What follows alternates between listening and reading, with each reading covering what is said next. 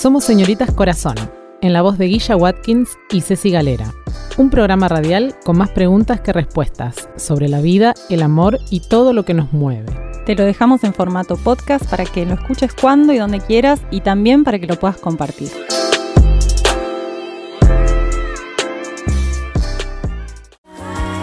¿A cuántos hombres he escuchado decir que desean una mujer inteligente en sus vidas? Yo los animaría a que lo pensaran bien. Las mujeres inteligentes toman decisiones por sí mismas, tienen deseos propios y ponen límites. Tú nunca serás el centro de su vida porque esta gira en torno a ella misma. Una mujer inteligente no va a dejarse manipular ni chantajear. Ella no se traga culpas, asume responsabilidades. Las mujeres inteligentes cuestionan, analizan, discuten, no se conforman, avanzan. Esas mujeres tuvieron vida antes de ti y saben que la seguirán teniendo una vez que tú te hayas ido. Ella está para avisar, no para pedir permiso. Esas mujeres no buscan en la pareja un líder a quien seguir, a un papá que les resuelva la vida, ni a un hijo a quien rescatar. Ellas no quieren seguirte ni marcarte el camino. Quieren caminar a tu lado. Ella sabe que la vida libre de violencia es un derecho, no un lujo ni un privilegio. Ellas expresan enojo, tristeza, alegría y miedo por igual, porque saben que el miedo no las vuelve débiles, de la misma forma que el enojo no las vuelve masculinas. Esas dos emociones y las demás, todas en conjunto, la vuelven humana y ya. Una mujer inteligente es libre porque ha peleado por su libertad, pero no es víctima, es sobreviviente. No trates de encadenarla porque ella sabrá cómo escapar. Recuerda que ya lo ha hecho antes. La mujer inteligente sabe que su valor no radica en la apariencia de su cuerpo ni en lo que haga con él. Piénsalo dos veces antes de juzgarla por su edad, estatura, volumen o conducta sexual, porque esto es violencia emocional y ella lo sabe. Así que antes de abrir la boca para decir que deseas a una mujer inteligente en tu vida, pregúntate si tú realmente estás hecho para encajar en la suya. Gabriel García Márquez.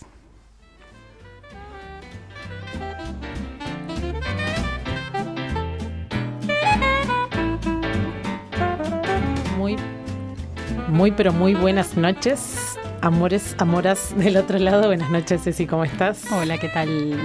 Bueno, vamos a estar hablando de un tema, nada, parece que empezamos solemnes, pero no, leímos un texto muy hermoso que nos encanta. Y si así fuera, ¿qué? ¿Qué pasa, Guilla, con la solemnidad? Vamos a hablar de la mujer en todos los sentidos. Aceptá también ese estado. Ella que quiere diversión. No, bueno, diversión. Es verdad. El rol de la mujer en el tiempo y cómo es ser mujer hoy sobre todas las cosas, ¿no? Nos vamos a meter en nuestro campo, en nuestra trinchera, en nuestro campo de batalla, ¿no? ¿Cómo es el ser mujer?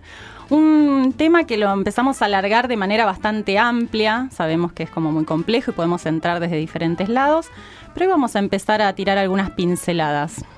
¿Cómo es ser mujer hoy, no? Nos pusimos a pensar con Ceci. Somos unas mujeres que además de hacer todo lo que hicimos históricamente, nos agregamos más tareas. ¿En relación a qué? A todo. Ahora, luego de haber conquistado nuestros derechos de trabajo, del voto, hoy también tenemos que ser las amas de casas perfectas, pero perras y bien depiladas. Entramos con fuerza en el mercado laboral, somos profesionales, pero a la vez no tenemos que abandonar la cocina, ser caseras, gauchitas, tener la comida siempre lista y humeante cuando llega. Tenemos que ser la supermamá si es que deseamos tener hijos. Tenemos que ser exitosas en el campo laboral, en la familia, como conseguir una buena pareja, tener hijos también, realizarnos con la maternidad, porque ese mandato de felicidad sobre la mujer todavía está, que te realizás si tenés hijos. Tenemos que ser deportistas, pero a la vez súper sensuales. No se permite estar dejadas, chicas, bien depiladas y con las uñas a la moda. Tenés que ser amorosa, tenés que contener, pero tampoco ser tan intensa. ¿Cuántas cosas? Yo ya de decir todo esto me cansé. Ya me cansé. Nos tildan de exageradas, ¿no? Con esto de, sobre nuestro movimiento, porque después de mucho tiempo finalmente se conformó un movimiento feminista, pero el movimiento feminista es amplio y es diverso. No, pero hoy en día es uno de los movimientos con más fuerzas de reivindicación, de protesta, que yo creo que está siendo como una bandera de lucha bastante fuerte, que nos reúne, ¿no? Porque faltan los partidos políticos o los ideales, todo eso está como cayendo, no hay ideales tan fuertes políticamente, pero yo creo que el movimiento feminista logra nuclear una sensibilidad y una lucha que hoy en día es bastante importante y sigue tomando fuerza y sigue ganando territorio en tanto derechos e igualdad. Y que la componemos todas desde nuestra diversidad. No hay un pensamiento único. Dentro del movimiento feminista hay muchas formas de pensar y muchas formas de catalogarnos como mujeres o de llevar esta, digamos, femineidad. Y hay un cuestionamiento claro a este sistema y cultura patriarcal que nos atraviesa, que a veces es una palabra que asusta a muchos, es como, bueno, ya está un poco bastardeado, pero es eso, o sea, es salir un poco de este modo de mirarnos y de concebirnos a partir de una mirada masculina y de dominación. Totalmente. ¿Acaso no es real la desigualdad? O sea, no somos exageradas, no nos pagan diferente a los hombres en algunos puestos de trabajo. Bueno, y siguen desapareciendo mujeres, hay una violencia que todavía está como sobre los cuerpos. Y también hay una violencia en esta cosa de que se interviene mucho sobre el cuerpo de la mujer, se juzga mucho más el cuerpo de una mujer y se interviene que de un hombre, por ejemplo. O sea, desde niñas, justo el otro día escuchaba un podcast que decía, o sea, nosotras de niña nos ponen ya aritos, ¿no? Ya te perforan las orejas para que seas apenas tenés unos días para que se sepa que sos una nena, ¿no? Como que si no te confundan algo, con nene. Y hubiera algo que hubiese que mostrar, ¿no? Y esta cosa de tener que mostrar la femineidad y defenderla, es una obligación, entre comillas, que tenemos, ¿no? Para ser reconocidas, para ser vistas, para ser aceptadas. Todos los días nos levantamos y la verdad que hay que tomar coraje, ser mujer en este mundo y enfrentarlo, ¿no? Porque no solo cargamos con nuestras propias presiones, cargamos con las presiones externas, como acabas de decir, Ceci. Y nos comentaban hoy en redes, bueno, ¿viste? Un hombre, un masculino, una persona que nos escucha y que... Un masculino, parece la policía. Un masculino de 40 y pico, alto, NN. Sí. No, este masculino nos decía que muchas madres, ¿no? Son las que perpetúan el patriarcado. Claro que sí, le dije yo. No, claro, es que no. Es algo social. La familia es el primer promotor de estos preconceptos, estos conceptos de época. No trascendemos a la época en la que vivimos. Pero mismo nosotras, que quizás somos un poco más deconstruidas o nos pusimos a reflexionar sobre estas cosas, reproducimos constantemente cuando, por ejemplo, no sé, tenés una pareja... heterosexual, hombre, claro, ¿no? Y pretendés que sea galante, que te sea el espacio, que se ocupe de ciertas cosas y no de otras, que demuestre seguridad y ¿no? Como que demuestre fuerza, seguridad, cosas que se los adjudicamos más a ese género y no a nosotras, que tenemos que traer otras cosas a la pareja. Todo el tiempo lo vamos replicando. ¿Qué pasa con los hombres sensibles? Que es un tema que también queremos traer acá. ¿Qué pasa? ¿Nos erotiza un hombre sensible? Hay como preconceptos. La mujer es sensible, la mujer es casera, la mujer históricamente tuvo que quedarse en las tareas domésticas o, por ejemplo, desde lo actitudinal también, en el silencio, en lo más modoso. Sí, la mujer que tiene que ser disponible, dócil, agradar. Apertura. La otra vez escuchaba con una amiga que decía, claro, todas las fotos de mujeres, por ejemplo, en las redes sociales son todas sonrientes, ¿no? Como que hay algo, además de que podés poner fotos así como... medio beboteo, pero digo, generalmente es la mujer sonriente la que vende o la que agrada mucho más, además de que sea flaca y cumpla otros parámetros. Y el hombre es como aguerrido, aventurero, pero trajiste algo, Ceci, que me llama mucho, ¿no? Con el tema de qué pasa con los roles. Estamos hablando todo desde una perspectiva heterosexual en este caso, porque es la que más fácil, digamos, tenemos en el imaginario, pero esto aplica también para todos los géneros, calculo, y cada uno hará con lo que decimos como su propia reflexión, pero tiene que ver con la pareja, ¿no? Con esto de el hombre que me ayuda con los nenes. El hombre que los me ayudadores, ayuda con viste la que casa. Estaba ese videíto que estábamos, una propaganda, era los ayudadores. Claro, o sea, esta cosa de reconocer una maternidad y una paternidad compartida es algo nuevo, es algo de ahora. Que creo que son terrenos ganados a partir de este movimiento feminista que viene hace muchísimos decenios, años. O sea, de cientos de años de lucha, y que gracias a esas mujeres que dieron tanto en su tiempo, nosotros estamos pudiendo hasta hablar de estas cosas y seguir como tratando de hacer camino en esto de tener igualdad de derechos y oportunidades. Por eso, más allá de las opiniones personales con respecto a determinados momentos o sucesos dentro del movimiento feminista, que nosotras no somos quienes para juzgar en este momento, agradecemos a este movimiento que tomó con mucha más fuerza desde el 2016, ¿no? Ni una menos, que además se expande por todos lados en Latinoamérica y nada, es re lindo ver cómo podemos decir las cosas. Hay lugares donde no se puede decir lindo, las cosas. Pero, sí, re lindo y por otro lado bastante difícil, cruel, ¿no? Podés poner en la mesa una realidad que es bastante... O sea, nosotras, porque estamos en una posición privilegiada, no lo sufrimos, pero hay sectores que realmente lo viven en su propia piel, en sus propios cuerpos. Sectores dentro de nuestro país, por supuesto, y también mujeres que no pueden hablar. Ya hablamos de las chicas en Kabul, ¿no? De todo lo que está sucediendo, que estamos el mundo expectante a ver qué sucede, pero bueno, algo se sabe, ¿no? Cómo puede llegar a ser en este momento. Lo cierto es que las mujeres, les guste o no, nos hemos tenido que abrir paso. Es como si tuvimos que tomar lo que también es nuestro. Por supuesto que hay una naturaleza que nos divide con los hombres. No somos iguales. No somos iguales en un montón de cosas. Somos seres vivos. Menos mal que no somos iguales. Yo con el tiempo empecé como a agradecer y a reconocer todas las virtudes o todas las posibilidades que me daba ser mujer. O elegir también reconocerme con ese género. Reconocernos mujeres en este caso, nosotras por lo menos, pero también reconocer lo masculino que hay en nosotras, ¿no? Como dos energías que conviven en todes. Los hombres también tienen su energía femenina y ¿por qué no pueden desarrollarla, no pueden exponerla?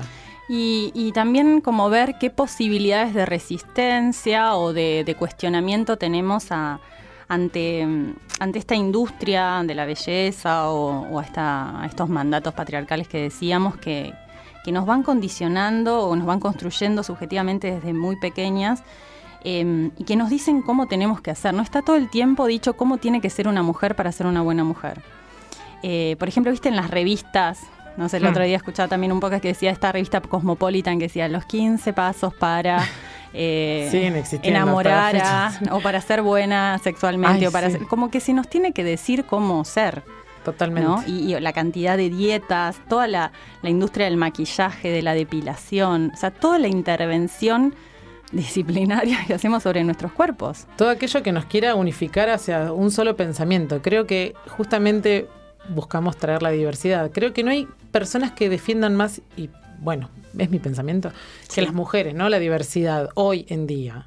Sí, es que los sectores oprimidos o las minorías en relación a las relaciones de poder son aquellos que empiezan a cuestionar los demás. O sea, los hombres privilegiados no se van a cuestionar nada si están bien. Últimamente estoy teniendo unas charlas con mis hermanos que son jóvenes, pero bueno, que los he tenido que adoctrinar un poco como hicimos la semana pasada con respecto a la utilización de las redes sociales. Sí, fue adoctrinamiento, chicos.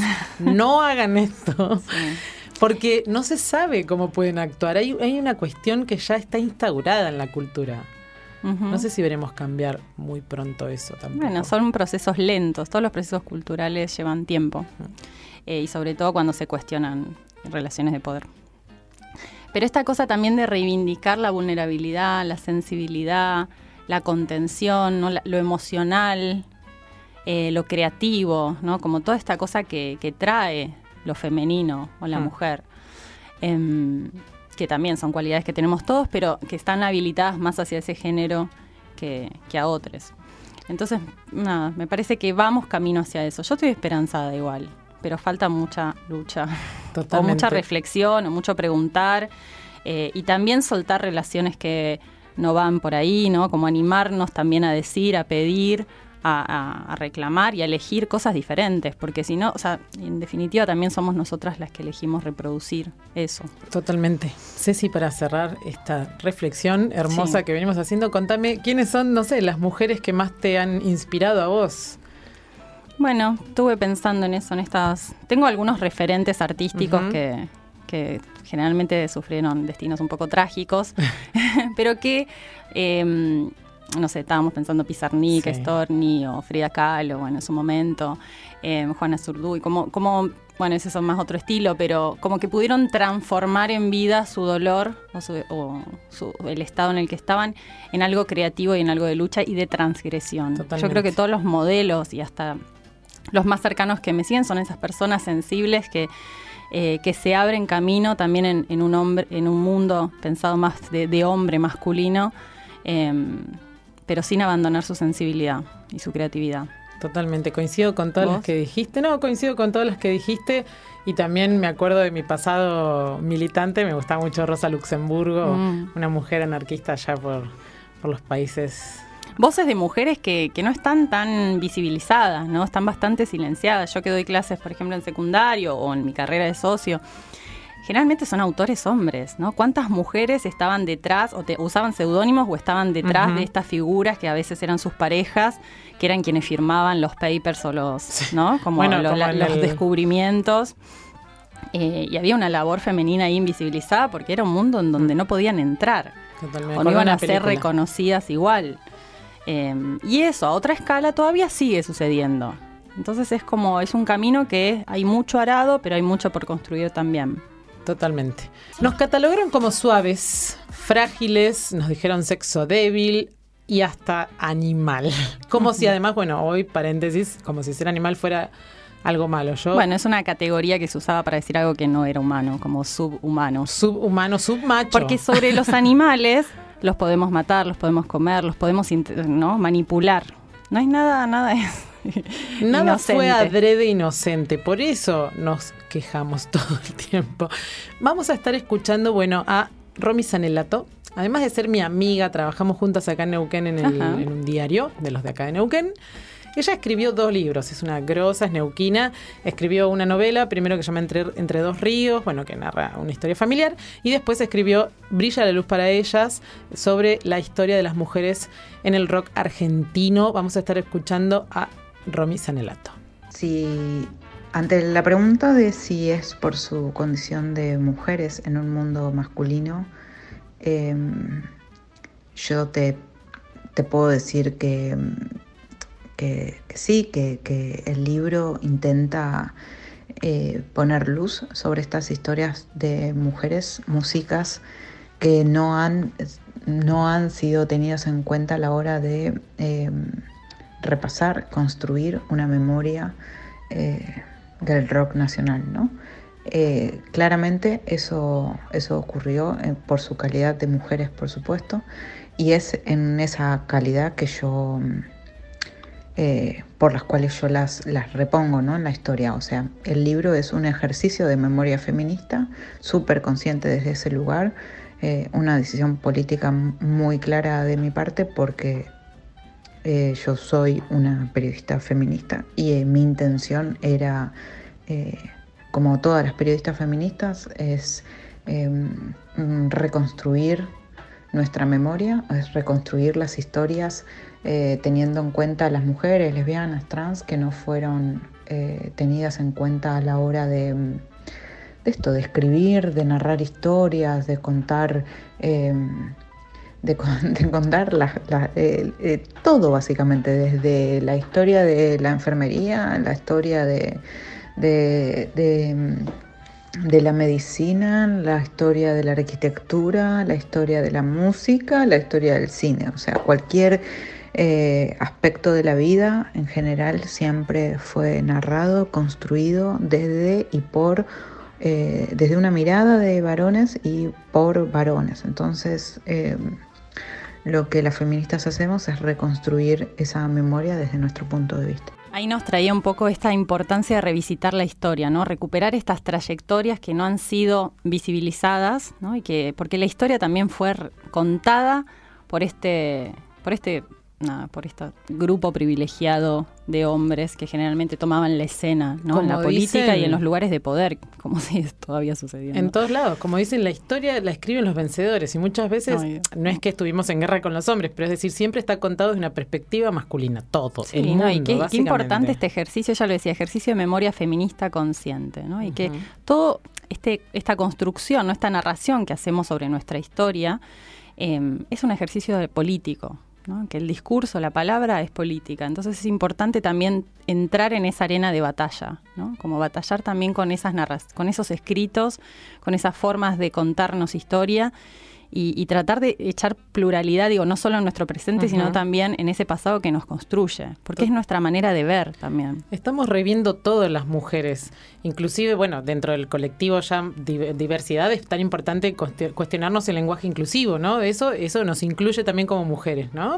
No, y me parece que ahí lo que trae, que en otro momento lo podemos hablar, pero es este poder que tiene la palabra, este poder que tiene el lenguaje que nombra, que no es inocente, que no es naturalizado y que nos va construyendo y va operando y vamos creando realidad con eso. Entonces, ¿qué pasa? Digo, más allá si estás de acuerdo o no con usar la E o si te molesta, justamente si te molesta o te incomoda, bueno, ahí está el ejercicio del lenguaje.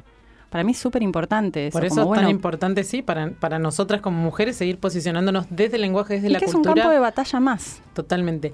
Y Romy habla también no solo de músicas que por ahí las vas a leer en el libro de Romy, no las conozcas, pero también tenemos casos muy famosos. Tenemos a María Gabriela Pumer, que es otra de nuestras gurús también. Que inspiradora de nuestro nombre. Inspiradora de nuestro nombre. Tenemos a un montón de coristas como Claudia Puyol, como Fabiana Cantilo, que comenzaron siendo coristas de... Seguramente ellas en sus academias, si es que estudiaron música, no sé, sus biografías particulares. Sí, o se hicieron famosas porque entraron a un escenario donde había un artista reconocido. Es la que hace los coros a Charly, ¿no? Como... Chabela Vargas se me viene, ¿no? Chabela Vargas es costarricense, pero ella se fue de Costa Rica se fue a México por una cuestión de que no solo era mujer, sino que además era lesbiana. Entonces se tuvo que ir, digamos, y tuvo éxito en un país, quizás, no digo menos machista porque no somos quien para catalogar también eso, pero sí con más más circuito acogida, musical. Okay. Exacto. Y esta cosa de hacer de estas mujeres que fueron transgresoras o fueron también, hicieron, bueno, camino, estoy diciendo mucho esta palabra, pero caminaron o entraron en mundos que eran más masculinos como el rock y todo lo que trae la cultura del rock. Pensaba también en estos personajes o en nosotras mismas, que como estas mujeres o nosotras como mujeres cuando encarnamos el poder, ¿no? Cuando estamos en figuras como de poder, de deseo, estamos muy en disputa con esta cosa de lo masculino, ¿no? Cuando ves una mujer muy aguerrida que no sé, que está en el mundo profesional muy fuerte o que decís, parece un hombre, ¿no? Como que es tan fuerte como un hombre. Es un problema eso, porque si me pasa eso, o la mujer deportista, el cuerpo que tiene súper... Bueno, ahí capaz que lo sentís vos. Sí, lo resiento. O esto que decíamos del yoga, ¿no? Que al principio también era como un mundo muy masculino, que ahora se hizo súper femenino. Totalmente, pero me quedé con lo del trabajo. No solo te catalogan como masculina si sos de tomar decisiones, si sos de prender la llamita de cada proyecto que encarás, sino que además te tenés que defender, ¿no? Es como que tenés que estar a la defensiva. Y además te tienen miedo. O sea, también eso asusta a los hombres. Y después la cosificación. Los hombres también, bueno, estamos hablando en generalidades, ¿no? Generalidades. Pero sí, pero asusta. Hay algo de esto. La mujer segura, independiente, asusta. Ella lo dijo Nati Peluso. Vos no podés hacer nada con lo que los otros reaccionen por ti, chicas. Pero es verdad. Tú sé cómo eres. Asusta la mujer que encarna su deseo. Y asusta encarnarlo también, les cuento. Basta, chicos, vamos a seguir encarnando nuestros deseos. Porque todo esto es porque nos guía mucho el miedo, ¿no? Por eso también entramos en estas lógicas de dominación. Vamos a escuchar un poco a Romy también en este momento. Perdón. Sí, sigue nuestra entrevista. Porque Romy va a estar hablando un poco de la generación. Yo algo te había esbozado en este primer bloque, que tiene que ver con que no solo somos ahora, somos profesionales, amas de casas, novias perfectas, hermosas, divinas, deportistas, pero además... Habla por vos.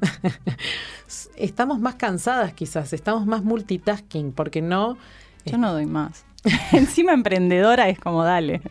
Basta. Es una generación que, viste, como somos un poco modernas, pero también un poco antiguas, viste, es una generación rara la nuestra, creo yo. Sí, porque se fueron sumando tareas, actividades, mandatos, es como paren un poco. Yo me bajo, bueno. Y vamos muchas veces es una autoexigencia, ¿no? Es como, no tengo que estar ganando en todos los terrenos, afloja. No tengo que estar ni compitiendo. Pero bueno, vamos a escuchar qué dice Romy a ver de esta generación loca que nos aqueja un poco. ¿Cómo es para mí ser una mujer de esta generación? Es la única generación a la que conozco, digamos, así que no sé cómo debe haber sido ser mujer en otra generación ni cómo lo será en el futuro, pero sí sé que esta es una generación de un despertar y de un activismo muy fuerte, donde creo que todas tenemos ciertas responsabilidades. Responsabilidades para con una y para con el futuro y para con el prójimo y la prójima, de no perpetuar ciertas conductas opresivas y de construir entre todos un futuro más respetuoso de las diversidades, más respetuoso de las identidades y más respetuoso de los derechos de cada una, ¿no? Entonces, para mí es... Un ser mujer en este momento es una alegría, ¿no? Es una alegría y es una responsabilidad muy grande que llevo con placer. Qué lindo eso. Me encanta la responsabilidad de ser mujeres. Y que es una alegría. Yo me quedé con la parte de alegría. Ah. Entre tanta cosa, placer y alegría. Vos elegiste quedarte con responsabilidad. No, pero sí. No, también. Pero militar desde el placer y la alegría, ¿no? Militando tu propio deseo, vibrando en tu propio deseo, ya estás haciendo un montón de cosas para la humanidad, me parece a mí. Montón. Para nuestro género y para la humanidad. Estábamos hablando, Ceci, recién decíamos, bueno, los dioses del Olimpo, ¿no? Todos masculinos eran. Sí, no estábamos diciendo eso, pero bueno, pero dale, lo estamos diciendo ahora. Entre bambalinas. En tu cabeza, me encanta que en tu cabeza va el programa paralelo, que es lo que querés decir, y la gente no está enterada de eso. Contales que querés hablar de los dioses. Ya me han criticado. ¿Querés nombrar a una diosa? Me han criticado bastante. Lo estamos poniendo en evidencia. Si pongamos todo en evidencia. Todo así en la evidencia. Gente dice, pero ¿en qué momento? Voy a aprender a comunicarme, la comunicadora que no se comunica.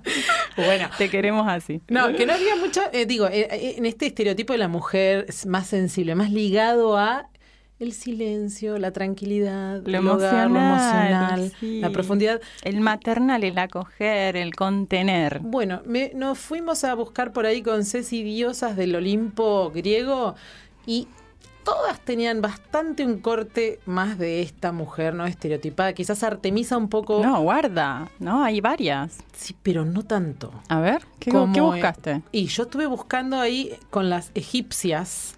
Porque, pero me dijiste las griegas recién. No, las son griegas, otros arquetipos. Las griegas eran más tranquilas. Pero ahí tenés Afrodita, Hera, Perséfone. Es así, bueno, la hija, la madre, la figura de la hija, de la madre, del hogar que contiene. Pero Artemisa que va. Atenas, que es la mental, que nació de su padre sin madre. O sea, hay historias también hay distintos estereotipos de mujer o arquetipos que funcionan. Encontré una más fuerte, mujer bien solar. ¿Querés hablar de eso? Dale. Sí, no, que ¿Cómo se llama? Sekhmet. Se pronuncia así y es la hija. Se acaba de enamorar hoy de esa deidad y quería traerla. Anda directo ahí. No, voy directo ahí. Es una mujer solar, una mujer que hace, una mujer que además está ligada al heroísmo de las batallas en Egipto. Y te sentiste muy representada. Me sentí muy representada, pero es diosa del aire y de la paz. No, pero es diosa del aire y de la paz. Es que es esa integración a la cual aspiramos. Es la poderosa, pero a la vez es la hija de, o sea, ella me gustó, Sekhmet me congregó. Ahí, les dejamos ahí como tarea para que la busquen, es la inspiración que encontré hoy y quería compartir. Y también yo creo que en esto que decís, la mujer fuerte y vulnerable para mí es mi inspiración, es a lo que aspiro. La ira y la paz, estar en las dos. La fuerza y la vulnerabilidad. Ese es mi caso. La razón y la emoción, todo, integrarnos todas las partes para dejar de estereotiparnos en una cosa. A mí me gusta ser una mujer fuerte y en otras cosas soy sensible. Uh-huh. No tengo por qué estar en un personaje. Y ese es tu encanto. Ay, bueno, gracias, Ceci. Bueno, tenemos nuestra segunda invitada de la noche. Carolina Politi es una amiga, mujer muy admirada por mí, mujer fuerte y vulnerable, artista, creativa, es actriz, es astróloga, es terapeuta corporal y es hermosa. Ay, qué lindo. ¿Dónde está Caro además? Hola, Caro. ¿Cómo estás? Hola. Cuenta dónde andas. Gracias. ¿Desde dónde? Bueno, yo... Perdón. Vamos. Estuve en México. Desde México. Mucho tiempo. Pero tiene también sus raíces. En México. Tiene también sus raíces argentinas. Sí, nací en Buenos Aires y tuvimos que salir con la familia del país por razones conocidas y bueno, vinimos a México y acá crecí, me formé, hice todo y en algún momento volví a Buenos Aires a recapitular un poco la historia. Qué lindo. Y ahí nos conocimos con Ceci. Hola, Caro, bienvenida. Mi nombre es Guillermina, así que bienvenida a Señoritas Corazón. Gracias, mucho gusto, Guillermina. A todas las que invitamos son Señoritas Corazón y Señoritos Corazón, así que bienvenida a nuestra familia. Y es una mujer de mucho corazón, de muchas alas, de mucho vuelo también. Y es con alguien con el que venimos compartiendo un poco de esto de construirnos mujeres, ¿no? Como ver, bueno, cómo es ser mujeres para nosotras. Y cómo es ser personas en realidad, ¿no? Cómo es ser humanos. Pero bueno, nuestra condición de mujer también nos hace caminar en el mundo de un modo muy particular. Totalmente. Así que contanos un poquito qué es ser mujer o qué es lo femenino para vos, que nos quieras compartir. Bueno, pues haciendo un poco una ensalada de todo lo que vengo. Digo, la vida de cada uno es su propia ensalada, así que les hablo de la mía. Estamos ensaladeando desde que empezamos, así que vos tranquila. Pensaba en Venus, ¿no? Uh-huh. En el arquetipo de Venus. Contanos, digamos, un poquito. Desde la astrología. Uh-huh. Pensaba, efectivamente, en lo femenino, ¿no? Sí. Venus, no, que también es Afrodita, la mujer, ¿o no? O el hombre.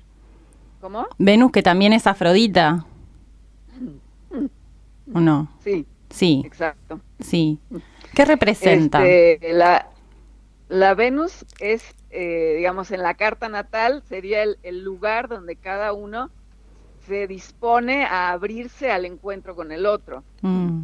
Eso es lo venusino. Después está donde tiene cada uno su Venus y todas esas cosas que no nos vamos a meter. No. Pero la energía en sí es una energía disponible que habilita el encuentro. Pero no porque quiero conseguir algo del otro, sino porque mi naturaleza está fluyendo esta acción que es ir y dialogar, digamos, como no en cuanto a palabras, sino a un ida y vuelta, ¿no? Estar como esta cualidad para un ida y vuelta, más receptiva de lo femenino, de hacer espacio para recibir, ¿no?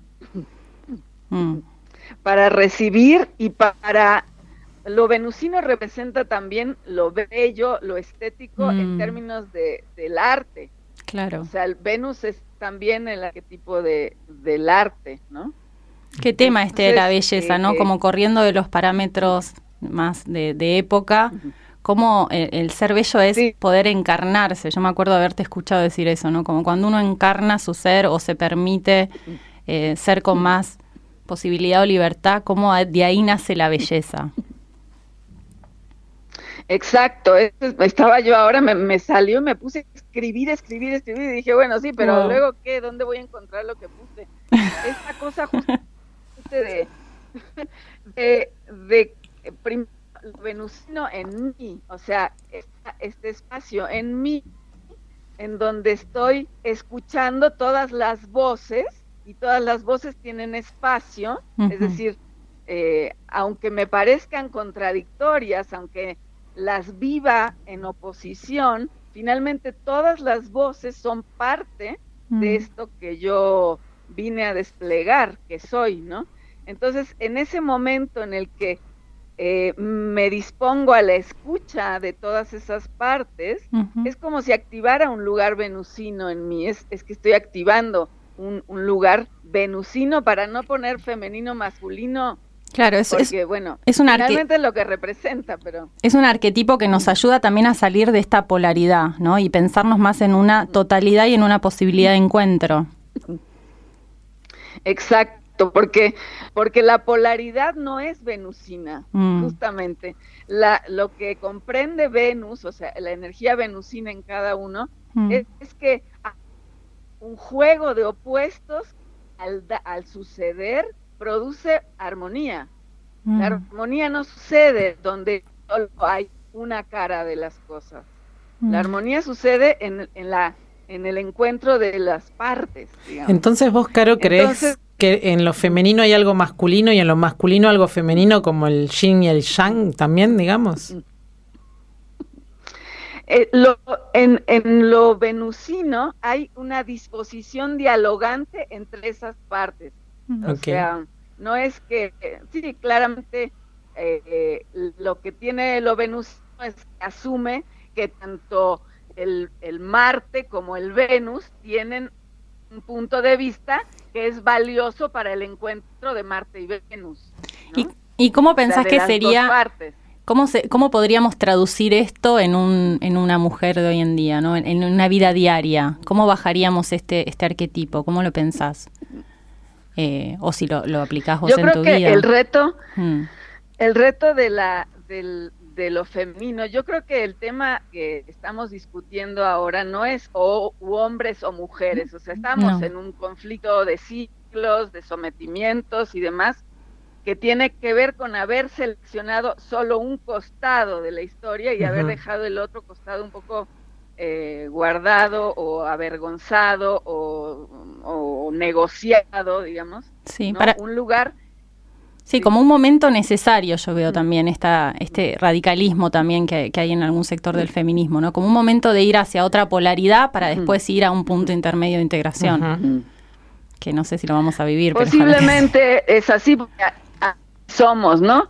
Vamos de una polaridad a otra. Ahora, el tema de cuál es la invitación, sino como seres humanos, es la imagen que uno aprende cuando aprende astrología, es la imagen de la mariposa que está teniendo que aletear permanentemente para poder tener la vista de un valle y de otro. Está volando en un punto medio, pero no porque escucha el punto medio, sino porque en ese aleteo, en ese lugar, puede ver las dos partes. Entonces, ¿qué es el aleteo? Es la en presente, es el presente que no permite, en el momento que yo logro definirlo, se terminó y empezó otra cosa. Es disponibilidad para que haya un ida y vuelta.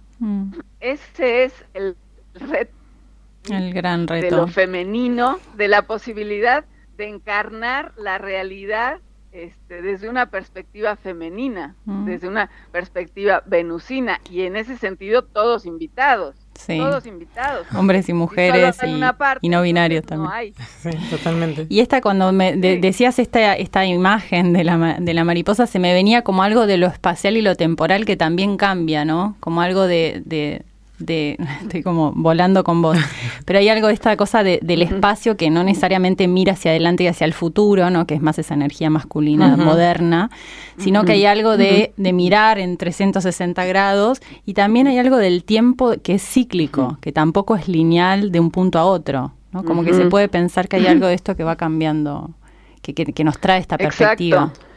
Porque cambia el lenguaje. Exacto. Y cambia, como decíamos hoy, cambia el lenguaje, cambia todo, con la cultura, el contexto, la feminidad se va constantemente, la feminidad y el mundo constantemente se va renovando, no siempre es de la misma forma. Claro, pero esta manera de ver que es salir de lo femenino también, es ir a un punto, es como dialéctico. De unión. Es ir a un tercer momento de integración, que nos cuesta hasta pensarlo, ¿no? A mí por lo menos, como que estamos muy acostumbrados a polarizar.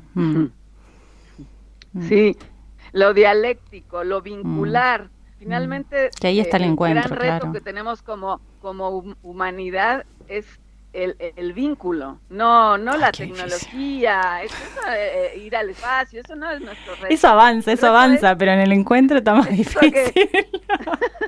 Lo que se sigue repitiendo como una tara humana es esa modalidad de vínculo donde uno impone a otro, ¿no? Y no puedo permitirme el encuentro que produce un alto nivel de incertidumbre.